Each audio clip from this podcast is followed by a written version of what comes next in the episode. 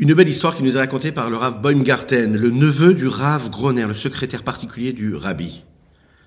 Quelques jours avant de célébrer son anniversaire à cette épouse-là, le Rav Baumgarten dit à son oncle, voilà, est-ce que tu peux demander au Rabbi une bracha et prévenir que ma femme célèbre son anniversaire le Yom Hamishi, le jeudi.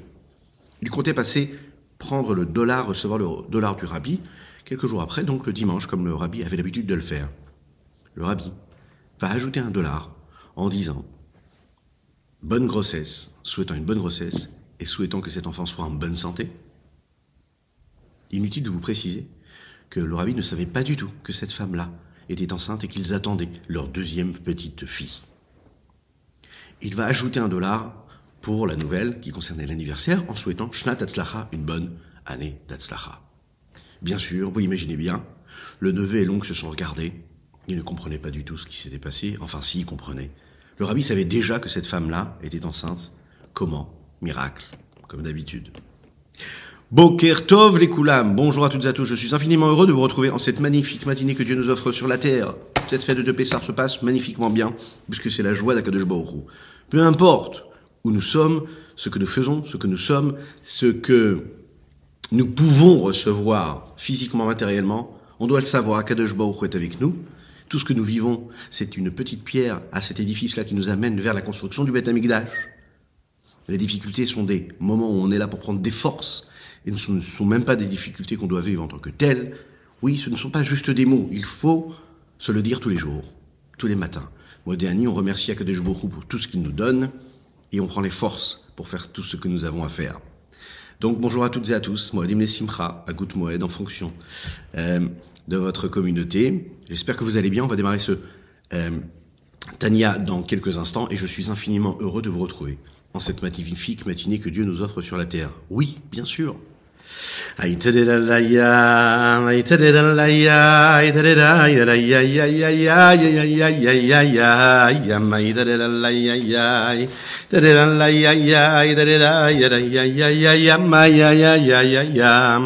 I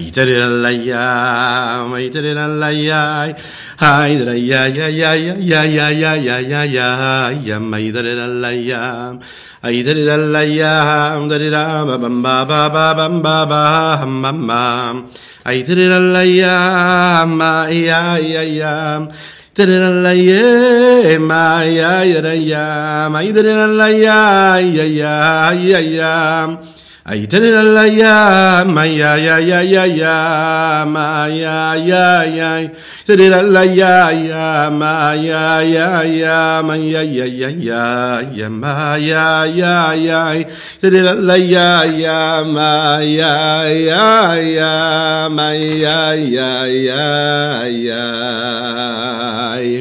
Lorsque le Admorazaken euh, est revenu de cette période qu'il a passée chez le Mag de Mezrich, l'élève du Baal Shem Tov. Il est venu, il est revenu de cette période-là qu'il a passée là-bas, initiatrice du chemin de la Chassidus, puisqu'on savait que Zaken était un très très grand maître, euh, un très très grand sage du Talmud avant d'approfondir la Chassidut. Et euh, il a appris cette Chassidut là auprès de son maître, le Magui de Mezrich lorsqu'il est rentré chez lui, il n'a pas été accueilli, comme vous l'imaginez, à cette époque-là, il y avait ceux qui, euh, contre, qui étaient contre complètement le mouvement de la Chassidoute. Et bien sûr, dans sa famille, il y avait des proches qui étaient contre cela. Et ils n'ont pas compris pourquoi est-ce que tu as été étudier la Chassidoute, qu'est-ce que tu as appris de si particulier qu'on ne peut pas apprendre dans la Gemara, dans le Talmud. Il n'y a pas plus a priori élaboré euh, que le Talmud pour comprendre la Torah. Pourquoi est-ce que tu as été là-bas et qu'est-ce que ça t'a appris de plus dans la Chassidoute? Et le Admora de leur répondre en deux mots. J'ai appris qu'il y avait un Dieu. Donc toutes ces années de Talmud, t'as pas pu comprendre qu'il y avait un Dieu. Mais qu'est-ce que tu dis ici? Alors ils ont répondu, il a dit, mais on comprend pas, euh, euh, cher maître. C'est que même la servante ici, non juive, je suis sûr que si on l'appelle, on lui demande est-ce que tu sais qu'il y a un Dieu, elle dira oui. Est-ce qu'il y a un Dieu? Oui, il y a un Dieu. Ils appellent la servante. Et elle répond oui, bien sûr, il y a un Dieu. Le Noirazakan leur a dit comme ça. Elle, elle dit qu'il y a un Dieu. Mais moi, je sais qu'il y a un Dieu. Et c'est pas pareil. La chassidoute, elle est là pour nous faire prendre conscience. Et dans cette conscience-là, la connexion qu'il y a entre cette idée-là, qu'il y aurait un Dieu, et ce que nous sommes chacune et chacun d'entre nous. Dans tout ce que nous avons en nous, dans la vie de tous les jours, dans notre quotidien, de ce que comprendre, saisir, connecter, ce qu'on peut comprendre, ce que l'on dit avec ce que l'on ressent, ce que nous sommes. Ça, c'est la particularité de la chassidoute. Dieu ne reste pas une idée comme ça extérieure à nous. C'est notre réalité, c'est notre vie. On ne peut pas se couper de cela. Dieu, c'est pas juste à un moment quand on ouvre le livre de prière. Dieu, c'est à chaque instant de notre vie dans tout ce que nous entreprendrons. Voilà ce que le rabbi Schneur Zalman a répondu. Dans cette petite histoire, là, il y a quelques questions. Première chose. A priori, tout le monde sait qu'il y a un Dieu. Logiquement. Une personne de bonne foi. C'est vraiment le cas de le dire, de bonne foi. Le Mourazaken, est-ce que lui ne savait pas qu'il y avait déjà un Dieu et qu'il avait besoin de voyager jusqu'au Maguide de Medrich pour comprendre qu'il a vraiment, et saisir vraiment ce que ça veut dire, qu'il y a Dieu? Qu'est-ce qu'il a appris de si particulier chez le Maguide de Medrich Et puis, nous, nous, comment est-ce que nous, on peut réussir à passer de cet état-là où on nous dit, où on dit, oui, je dis qu'il y a un Dieu, à l'étape où nous disons, je sais qu'il y a un Dieu. Quelle est la différence entre dire et savoir et comprendre, saisir? Qu'est-ce que ça veut dire la da'at? On a développé ensemble, dans le chapitre précédent, le 41, comment est-ce qu'à l'intérieur de nous-mêmes, nous avions ce sentiment, cette émotion-là, de crainte de Dieu, et qu'il fallait la développer, qu'il fallait la chercher en nous, que toutes et tous nous l'avions. Peu importe, elle est ancrée en nous, cette crainte de Dieu. Et elle est nécessaire, et elle est la petite pierre qui nous permet de construire tout cet édifice-là, qui nous permet de nous connecter à Kadosh Baruch de la meilleure des manières. Dans le 42e chapitre que nous allons aborder aujourd'hui, on va comprendre comment y arriver. Après nous avoir dit dans le Pérez 41, qu'est-ce que c'était cet Irat Shamim, comment on peut y arriver? Comment on peut arriver à cet objectif? Comment on peut développer nos sentiments, nos émotions? Comment on va comprendre et dévoiler et développer comment quand chacun d'entre nous, il y a une force particulière qui provient de celle de Moshe Rabbeinu, de sa Neshama en l'occurrence, qui nous permet avec facilité de développer un sentiment, une émotion d'Irachamaim, de crainte de Dieu. Et on va comprendre que c'est quelque chose de difficile, mais pas vraiment. On va comprendre que Moshe nous donne la force pour cela. Et comprendre que ce que c'est le Da'at véritable. Pour commencer, on va rapporter ce que le Talmud nous dit dans la Masechet Brachot, très très Brachot, euh, Lamed Gimel Bet. La Gemara rapporte les paroles de Moshe Rabbeinu dans le Chumash Devarim, Sefer Devarim, la Parashat Eikev. Il dit comme ça, Vata Israël ma Shoel meimcha, kim et Hashem. Et maintenant, toi, peuple juif, qu'est-ce que Dieu attend de toi, si ce n'est que tu le craignes? La seule chose qu'il attend de nous, c'est que nous le craignons, Dieu.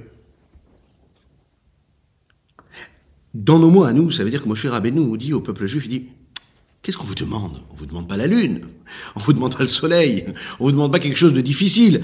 La seule chose qu'on vous demande, c'est quoi? Irat Shamaim, de craindre Dieu. C'est quoi? C'est si compliqué? La Gamara répond quelque chose. Ici, elle dit, a priori, cette question-là, hein, enfin, répond quelque chose à ce, que dit Moshe Rabbeinu, qui est encore plus difficile à comprendre que ce qu'il y a à comprendre dans la question de Moshe Rabbeinu. Elle dit, est-ce que la Hirat Shamaim, c'est quelque chose de difficile? Est-ce que c'est quelque chose de facile à aborder? Est-ce que vraiment Moshe Rabbeinu pense que craindre Dieu, c'est si facile que cela?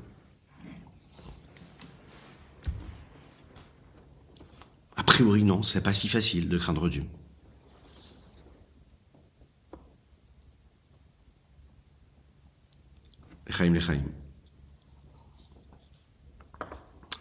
Nous n'avons pas encore parlé de la refoua shenema de Avraham Nissim Ben Sultana.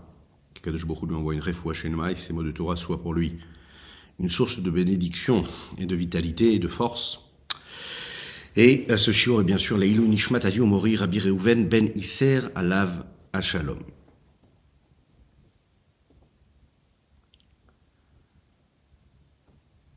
Nous avons tous la possibilité d'avoir la crainte de Dieu. Alors d'un côté, c'est quelque chose de très abordable, c'est proche de nous, c'est mon cher Rabbeinu qui le dit. D'un autre côté, c'est quelque chose qui nous paraît très très difficile. Avoir la crainte de Dieu, c'est réussir à vivre à 100% toute sa vie, tout son quotidien, en oubliant sa propre volonté et en étant dans la matérialisation de la volonté d'Akadosh de Dieu. C'est ne pas avoir de volonté propre. Et ça, en réalité, c'est quelque chose de très difficile. On peut demander à une personne de croire en quelque chose, mais le reste du temps, il vit sa vie personnelle, avec ses envies, ses désirs, ses pulsions, ses passions, ses analyses intellectuelles ou philosophiques, et il laisse la dimension de Dieu dans un compartiment bien défini, bien particulier. Il réussit à faire les deux en même temps, à avoir ce compartiment, celle qui correspond à la foi qu'il a pour Dieu, et sa vie de tous les jours qui correspond en fait à ce que son cœur lui dicte, ou ce, ce que son cerveau parfois lui dicte aussi. Réussir à créer cette symbiose entre les deux, c'est en réalité le plus grand des cadeaux qu'on peut se faire à soi-même, puisque c'est ce qui nous permet l'harmonie réelle dans la vie d'un juif. Sinon, la vie d'un juif, c'est une frustration constante et permanente. Le véritable bonheur, c'est de comprendre comment on est connecté en fait à cette nécessité-là d'être à 100% dans cette quête permanente de crainte de Dieu. Regardons ce que le Tania nous dit ici. Chapitre 42, Perek Membet. Veine. Et voici donc Bemash, Nidber, ce qui est expliqué. Les Eil, par rapport à ce qu'on a dit plus haut. Binyan au sujet de la crainte de base, c'est-à-dire la crainte inférieure. Qu'est-ce qu'il y a dans cette crainte inférieure? C'est de ne pas faire l'inverse de la volonté de Dieu. Et après qu'on ait expliqué la façon avec laquelle on peut atteindre cette crainte-là. Comment grâce à la itbonenut, à la réflexion, à l'élaboration qu'on est capable, au discernement qu'on est capable d'atteindre, parce qu'on va réfléchir à la grandeur d'Akadosh Baruch la grandeur de Dieu. Yuvan était Gemara, on pourra comprendre ce qui est dit dans la Gemara, hein. Berachot en l'occurrence. Al Elokecha meimach, on a rapporté ce verset-là qui dit que maintenant, toi, peuple juif, qu'est-ce que Kadosh Baruch te demande Si ce n'est juste de le craindre? Et la Gemara de poser la question, à tout ira miltaz ou tartaï? Est-ce que la, la, la, crainte, c'est quelque chose de facile, au point qu'on lui dise, tu sais, la seule chose qu'on te demande, c'est de le faire Dans la Gemara, on rapporte une réponse là-bas et on dit, in, oui, les gabé, Moshe miltaz ou tartaï, verroulé. Chez Moshe Rabbeinu, pour Moshe Rabbeinu, oui, la crainte de Dieu, c'est quelque chose de facile. C'est la raison pour laquelle il dit, qu'est-ce qu'on vous demande? On vous demande juste de craindre Dieu. Et dans la Gemara, on nous rapporte ça. On nous dit que quand on demande à quelqu'un quelque chose, quelque chose qu'il a dans la main par exemple, ok? Alors, comme il a dans la main, ça lui paraît quelque chose de petit. Mais quand on demande cette même chose à quelqu'un qui n'a pas cette chose dans la main, ça lui paraît être quelque chose de grand. La même chose avec Moshe Rabbeinu. De la même manière que dans sa main, il y a cette crainte-là. C'est-à-dire que, on le sait très bien que Moshe Rabbeinu, c'était l'être qui avait la crainte de Dieu la plus grande, la plus élevée. Donc lui, pour lui, la crainte de Dieu, c'était quelque chose de tout à fait normal, c'était son oxygène, c'était tout à fait logique, il n'y avait même pas besoin de travailler cette crainte de Dieu. Donc pour lui, comme il a ça dans la main, alors on lui demande ce qu'il a dans la main. Il a dans la main, il le donne. Il dit voilà, vous devez craindre Dieu, c'est la seule chose qu'on vous demande, rien d'autre. Mais pour une personne qui n'a pas cette crainte-là, Moshe Rabbeinu qui qui, qui, lui que Moshe Rabbeinu avait, c'est-à-dire Moshe Rabbeinu c'était le bitou, l'annulation, l'abnégation la plus totale. Alors par rapport à lui, en effet, on est, on a du mal à ressentir cette crainte-là que lui il avait. Le Admorazaken dit a priori c'est pas compréhensible. On comprend pas la réponse de la Gemara. A priori, Moshe Rabbeinu dans le verset il dit Ve'atam Israël Ma Hashem El Meimar. Qu'est-ce qu'il te demande à toi? Dans le verset, il dit pas qu'est-ce que Dieu demande en général? Donc quelle est cette réponse-là que la Gemara nous dit? Oui, non, mais Moshe Rabbeinu, il parle de lui, mais il parle pas de lui puisqu'il parle de nous, il parle du peuple juif, il parle de chacune et chacun d'entre nous. Donc c'est bien qu'on nous demande et on exige de nous d'avoir la crainte de Dieu que Moshe Rabbeinu avait lui-même. Et là, il L'explication est la suivante. Qui kol nefesh nefesh mi beit Israël, chaque âme du peuple juif. Yeshba bibrinat Moshe Rabbeinu la shalom. Elle a de ce que nous appelons une petite parcelle, étincelle, de ce qu'est l'âme de Moshe Rabbeinu à la shalom. Lechaim, lechaim. Pour que chaque personne du peuple juif, d'accord, puisse saisir cette parcelle-là qu'il a en lui, il doit se souvenir de ce qu'est Moshe Rabbeinu pour lui. Et il ne doit pas le vivre comme un élément qui fait partie de la grande histoire du peuple juif, et qui aurait intervenu comme un roi, comme un prince, comme un prophète à un moment de l'histoire. Moshe Rabbeinu, on doit le vivre au temps présent, il doit faire partie de notre réalité à chaque instant. On n'est pas tous ce Moshe Rabbeinu, dans la perfection, à la perfection, mais on a tous quelque chose de Moshe en nous. Il y a ceux qui ont un peu plus, il y a ceux qui ont un peu moins. Mais dans chacune et chacun d'entre nous, on a quelque chose. Ça veut dire, on a un dévoilement, on a une lumière qui provient de ce Moshe Rabbeinu. Pourquoi? Parce qu'il faut savoir que Moshe Rabbeinu, il a quelque chose de très particulier. Qui hu mishiva roim amamshichim chayut velukut lichlalut neshamot. Moshe Rabbeinu, c'est le berger qui fait partie des sept bergers qui apportent de la vitalité, de la divinité à la globalité de toutes les neshamot, de toutes les âmes du peuple juif, à travers toutes les générations. C'est la raison pour laquelle ils sont appelés roim, des bergers. Qu'est-ce que c'est un berger? Un berger, c'est celui qui nourrit, qui donne physiquement, matériellement à son troupeau de quoi manger. Mais il y a aussi le berger spirituel, c'est-à-dire de donner de la vitalité divine à toutes les créatures, à toutes les neshamot du peuple juif qu'il y a dans chaque génération. Et ça, c'est ce que Moshe Rabbeinu faisait. Ou Moshe Rabbeinu ala shalom ou klalut kulam. Maintenant, il faut savoir que chacun de ces sept bergers, c'est un berger qui nourrissait le peuple juif à travers, puisqu'il y en avait sept, bien sûr, vous le savez, le chiffre 7, c'est des sept midotes que nous abordons en ce moment pendant la Taomer. Ok? Netzar Shebechesed aujourd'hui. Et Moshe Rabbeinu, en fait, il correspondait à toutes ces séphirotes-là. Parce que chacun, il avait quelque chose de particulier. Moshe Rabbeinu, il avait quelque chose de très profond qui incluait toutes les autres midotes. Comme le fait de reconnaître l'existence, qui dans cette reconnaissance de l'existence, il y a ce qui va pousser et grandir et se développer de cela, l'amour et la crainte. On sait, Moshe Rabbeinu était le berger, celui qui a dirigé le peuple juif longtemps, qu'il a porté, même dans les jours qui étaient les plus difficiles, on sait que Moshe, à son époque, il était tout en même temps. Moshe Rabbeinu était un navi, un prophète. Moshe Rabbeinu était aussi un roi. Il était aussi le Kohen. Et on comprend que dans sa vie, en fait, il y avait déjà dedans tout ce que les autres bergers auraient pu avoir, chacun bien défini. Venikraa Raya Memna. Moshe Rabbeinu est appelé le berger fidèle.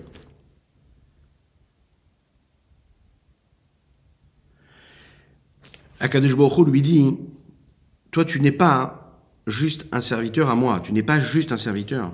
Moshe, tu n'es pas juste un prophète. Moshe, Bechol Bitin Emanu.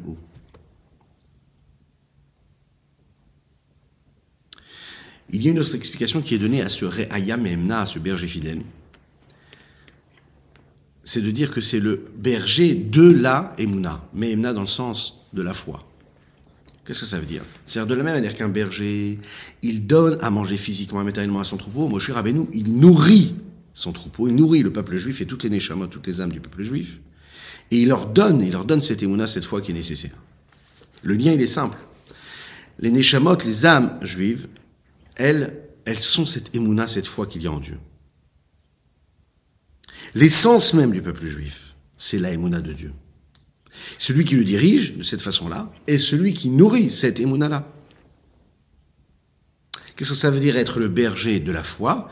C'est tout simplement de nourrir, de donner. De donner les conditions, de donner la nourriture qui permettra à chacun de se servir. Et bien sûr, comme la nourriture le fait, permet le développement, permet de grandir.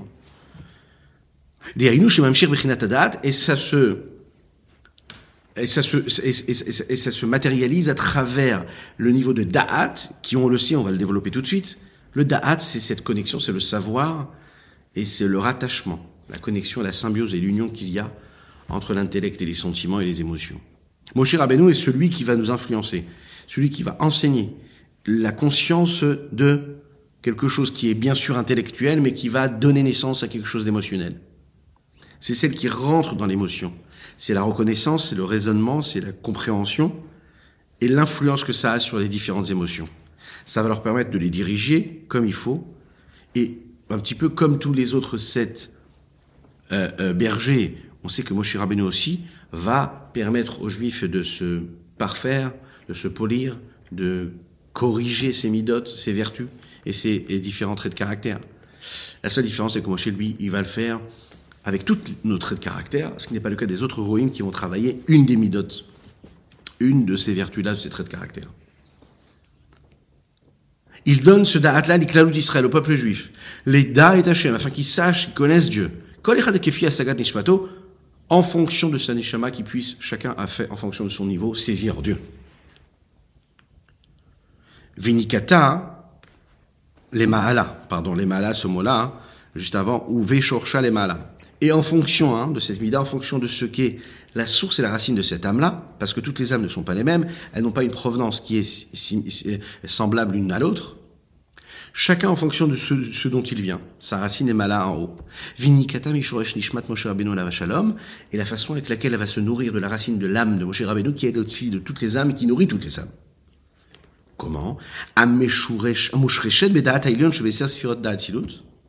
Qui est enraciné, qui a, qui a cet ancrage là, où ça, dans la conscience suprême qu'il y a dans les dix séphirotes du monde Atzilut, et les séphirotes du monde Atzilut, on le sait, les séphirotes d'Atzilut, elles sont en connexion directe avec ceux qui les créent, c'est-à-dire Dieu.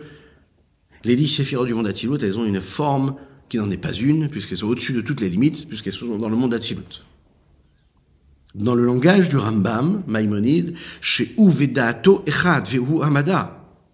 On l'a dit dans les premiers chapitres du Tanya, Akadosh lui-même, lui et ce qu'il sait, c'est une seule chose. Lui et sa vie, c'est une seule chose. Lui et sa vitalité, c'est une seule chose. Il est aussi celui qui sait, celui qui est su, et celui qui est à travers ce qui va être su de ce qu'il est lui. En fait, il est tout en même temps. Donc il en ressort que quoi? Que quand on reçoit quelque chose à travers notre mida de da'at, notre séphira de da'at, chacune et chacun d'entre nous, et qu'on la reçoit à travers l'aneshama de Moshe Rabbeinu, l'âme de Moshe Rabbeinu, qui lui est en connexion directe avec ce qu'il y a de plus élevé, ce que nous appelons le da'at elion suprême, alors c'est ce qui permet la connexion avec l'infini du Saint soit-il. Lorsque le peuple juif s'est trouvé juste devant le Har Sinaï, le mont Sinaï, pour recevoir la Torah, il faut savoir qu'il n'y avait pas juste nos patriarches, nos pères, il y avait toutes les nishamot qu'il y a eu, qu'il y avait et qu'il y aura dans le peuple juif. Toutes étaient présentes. Elles étaient toutes là, elles ont tout entendu, comme une et seule et même oreille, ce qui était dit ici. C'est à ce moment-là que les Neshamot du peuple juif ont reçu cette conscience de l'infini. Et grâce à l'intermédiaire, et par l'intermédiaire de Moshe Rabbeinu.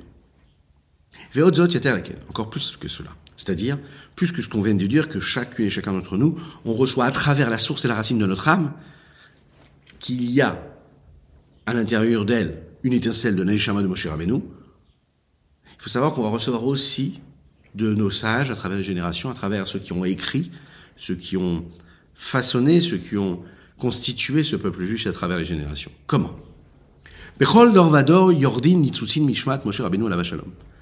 Chaque génération, en chaque génération, il y a des étincelles de l'âme de Moshe Rabbeinu qui descend, ou qui descendent, ou de gouf nefesh, et elles s'habillent dans le corps et dans l'âme. Et non pas dans le corps grâce à l'âme qui a déjà arrivé en premier, mais comme le corps de Moshe Rabbeinu, ça veut dire que dans leur corps, ils s'appellent aussi ce qu'on va appeler ici Moshe Rabbeinu. Et c'est précisément l'étincelle qui s'habille dans le corps et non pas seulement dans l'âme. Comme on sait que ce qu'il y a de plus grand s'habille dans quelque chose qui a de plus petit. C'est le corps du juif Bachar Mikolamim qui va changer, qui va se transformer. C'est pas juste une idée. C'est quelque chose de très physique, très matériel. Mitlapshim begouva nefesh, ils vont s'habiller dans le corps et l'âme, chez le Ador les sages de la génération, les yeux de l'assemblée. Donc, d'une certaine façon, le rabbi Shlon ce qu'il est en train de nous dire ici, c'est que dans chaque dirigeant du peuple juif, il y a quelque chose de Moshe Rabbeinu. Que ce soit de manière grande et assumée, ou que ce soit de manière un peu plus subtile. Puisque le but Et la fonction d'un dirigeant du peuple juif, c'est de transformer le peuple juif lorsqu'il en a besoin, c'est de le propulser, c'est de l'élever et de l'impacter et de l'influencer partout où il est au même moment avec le même message. Comme Moshe Rabbeinu le faisait, diriger le peuple juif. Et dans les mots, les de lui enseigner la conscience de Dieu, de la grandeur de Dieu, de le servir avec le cœur et l'âme.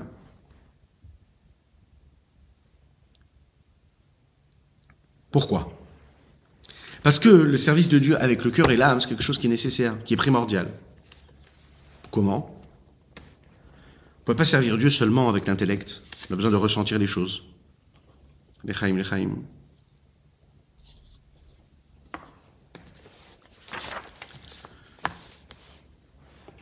On a besoin pour cela d'un leader. On a besoin de ce Moshe Rabbeinu qui est là hein, dans chaque génération.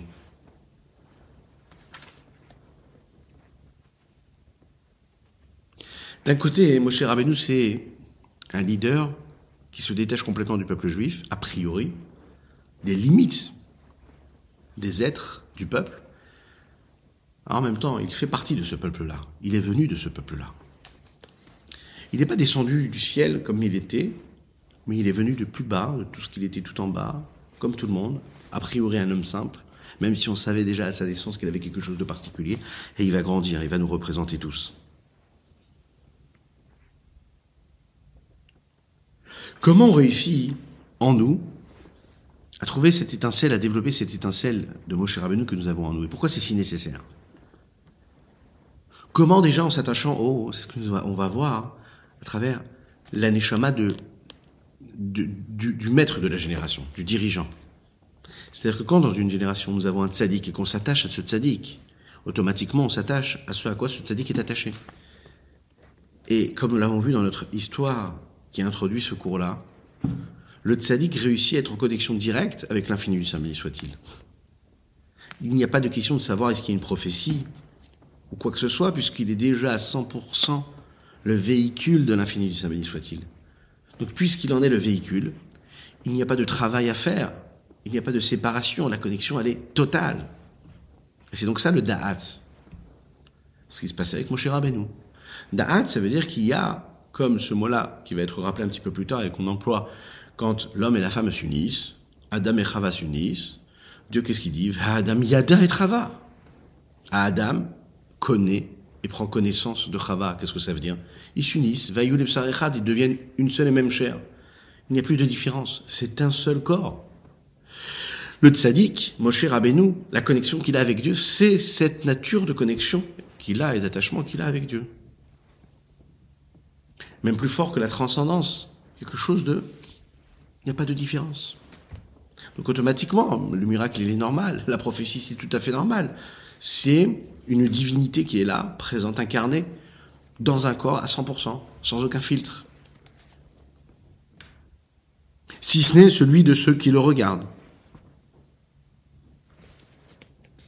Comment nous, on va réussir à bien prendre conscience de cela et à profiter de cela comme il faut afin de trouver les forces, les énergies qui nous amènent à nous rapprocher le plus possible de ce qu'est cette dimension-là de Akadosh Baruch de Dieu. Parfois, on se demande pourquoi est-ce qu'il faut s'attacher à un tzaddik. Ben, la réponse, elle est là. Il y a ceux qui disent non, mais pourquoi s'attacher à un tzaddik? On peut, on est indépendant, on a une, on a un cerveau, on a un intellect, on peut réfléchir soi-même, on peut ressentir, ressentir ce qu'il faut nous, nous, chacune et chacun d'entre nous avec nos propres moyens. Pourquoi cette, euh, cette abnégation au tzaddik, au juste? Pourquoi à chaque fois dire oui, c'est le rabbi qui a dit comme ça, c'est le tzaddik qui a dit comme ça, je suis ce qu'il m'a demandé de faire, sans me poser de questions? Ça n'est pas être un esprit obscur ou petit de penser comme ça. C'est au contraire avoir compris, avec la plus grande intégrité et simplicité, et abnégation, qu'en effet, il est beaucoup plus préférable de s'attacher à la porte du carrosse quelque part, que de courir après le carrosse, par ses propres moyens, en disant Ah, mais j'y arriverai, moi. Attache-toi aux portes du carrosse, tu es sûr d'arriver à la bonne, à la bonne destination.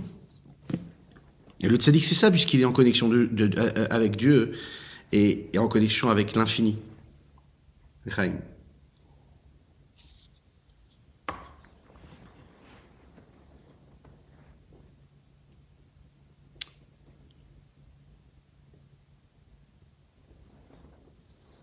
Ve'od zot yeteralken. On va y ajouter quelque chose de plus à cette explication.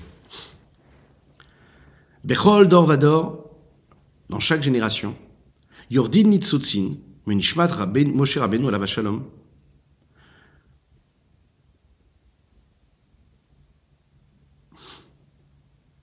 Nous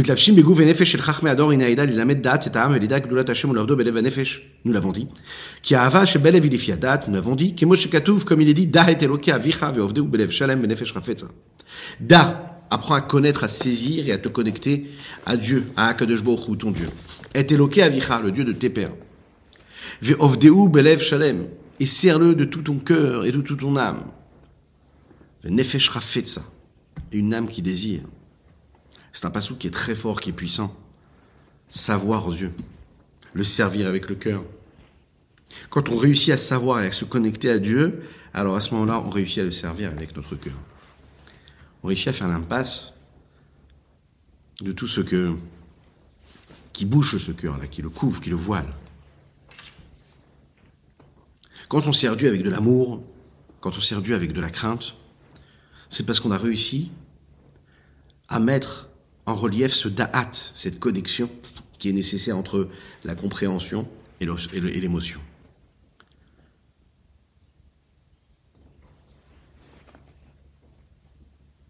Il est dit, dans d'autres endroits on l'a développé déjà ensemble, que le mohar chalit à la lèvre. Le cerveau maîtrise et gouverne le cœur.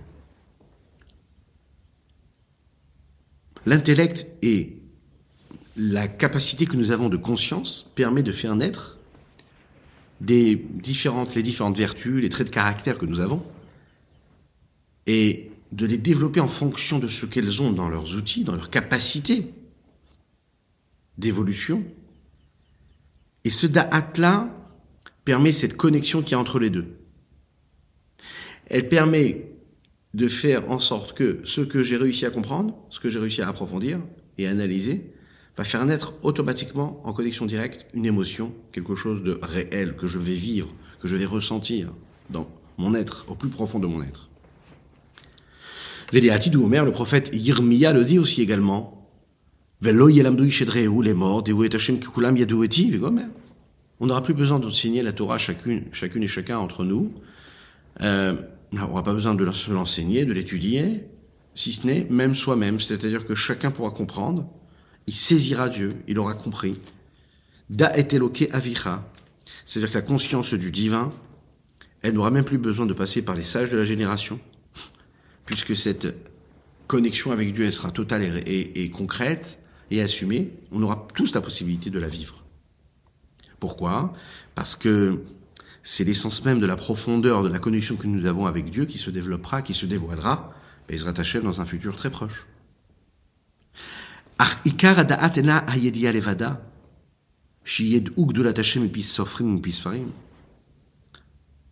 L'essentiel même de ce da'at, c'est pas de comprendre et de réfléchir et d'acquérir des connaissances de la bouche de ces grands scribes, ces grands maîtres de chaque génération, ou bien de ceux qui ont été écrits par les sages des autres générations précédentes. Ça veut pas dire qu'il ne faut pas les étudier. Ça veut dire, au contraire, qu'il n'y a pas d'autre façon d'y arriver qu'avec cette mesure-là et cette façon-là que nous avons de nous connecter à eux. Ça ne suffit pas de savoir ce qui a été dit par les sages précédents.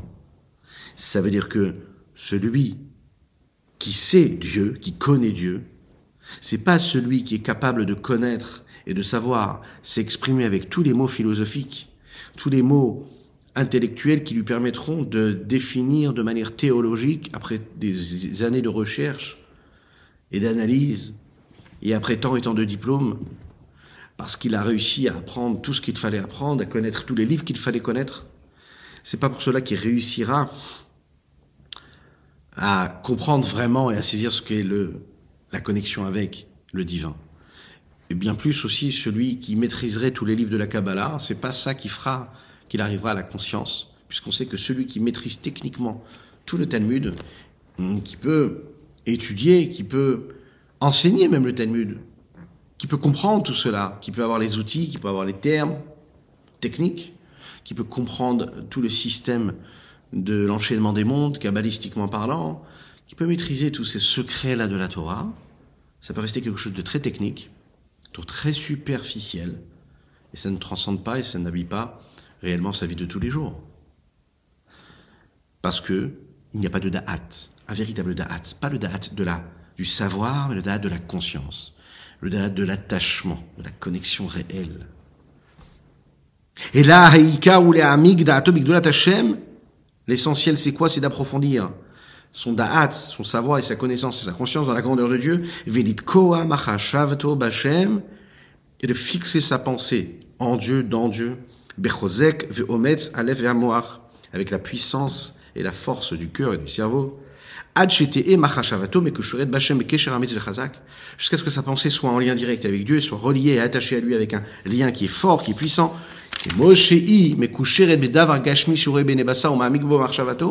comme quelque chose qu'il voit avec ses yeux matériels physiques de chair et de sang, et dans lesquels il approfondit sa pensée. Comprendre Dieu, saisir Dieu, hein, c'est pas juste savoir que nous savons. C'est pas juste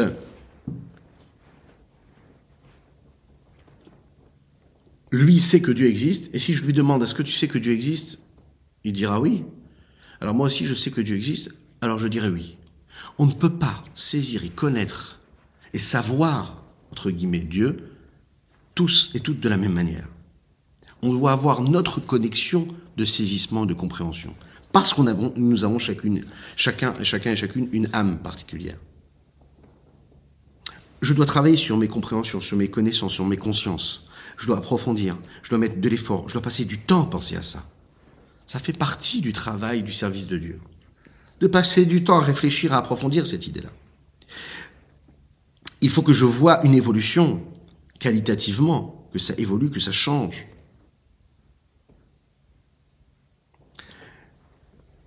Lorsqu'on est capable, quand on voit quelque chose qu'on est capable de dire, je suis capable de dire qu'est-ce qui s'est passé, de quelle façon ça s'est passé. Je suis rentré dans une pièce, j'ai vu tel et tel objet, il avait telle place, il avait telle taille, il avait telle et telle couleur, il avait telle telle, telle euh, fonction. Être capable de savoir Dieu, c'est la même façon. C'est, c'est entrer dans le monde, c'est ouvrir les yeux le matin, et c'est de savoir, être conscient de ce que j'ai à faire, de celui que je suis, de ma mission, de mon objectif, et de savoir comment est-ce que Dieu est dans ma vie, comment l'infini de Saint béni soit-il. Il est partout, tout le temps, à chaque moment, à chaque moment, à chaque instant. Et je suis capable de montrer du doigt et de dire, voilà, c'est comme ça, c'est ça exactement. Kanoda, chez Da'at ou la chaîne Kashrut, comme on sait que le Da'at, c'est un langage de Kashrut, de lien, de contact. Comme il est dit, Adam Yada, qui Yada et Comme on l'a dit tout à l'heure, le lien, c'est l'unification, l'accouplement, c'est l'unité totale qui se crée, l'union totale qui se crée juste après. C'est la raison pour laquelle c'est seulement quand on étudie, qu'on entend sur l'existence de la chose, qu'on pourra savoir vraiment qu'on a à travailler et à recommencer tout le travail qui nous permettra de comprendre vraiment ce qu'il y a. Qu'est-ce que ça veut dire? Le fait d'entendre qu'il y a quelque chose, le fait même parfois de l'avoir vu, ça ne suffit pas. La da'aj et Hachem, c'est d'être tellement conscient de la chose que d'être attaché avec cette chose-là. C'est pas que je sais qu'il y a quelque chose d'extérieur à moi. Il faut que ce soit quelque chose qui soit en pleine conscience.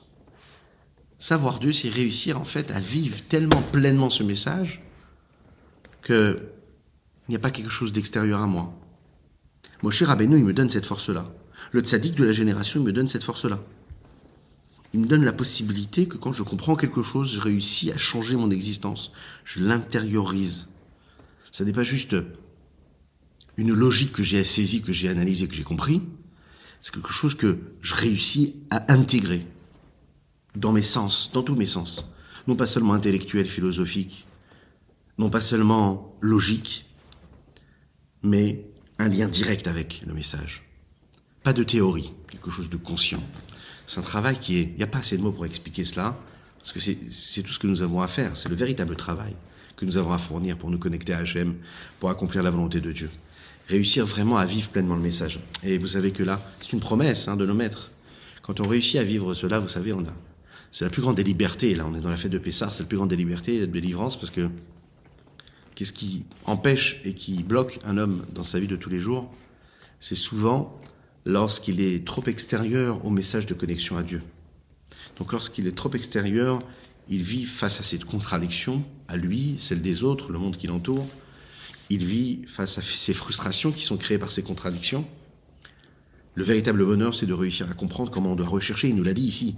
Veitaka, il faut fixer du temps pour réfléchir à cela, à sa pensée, de se dire comment moi je peux me connecter, quelque chose qui transcende même le savoir, quelque chose qui me transforme.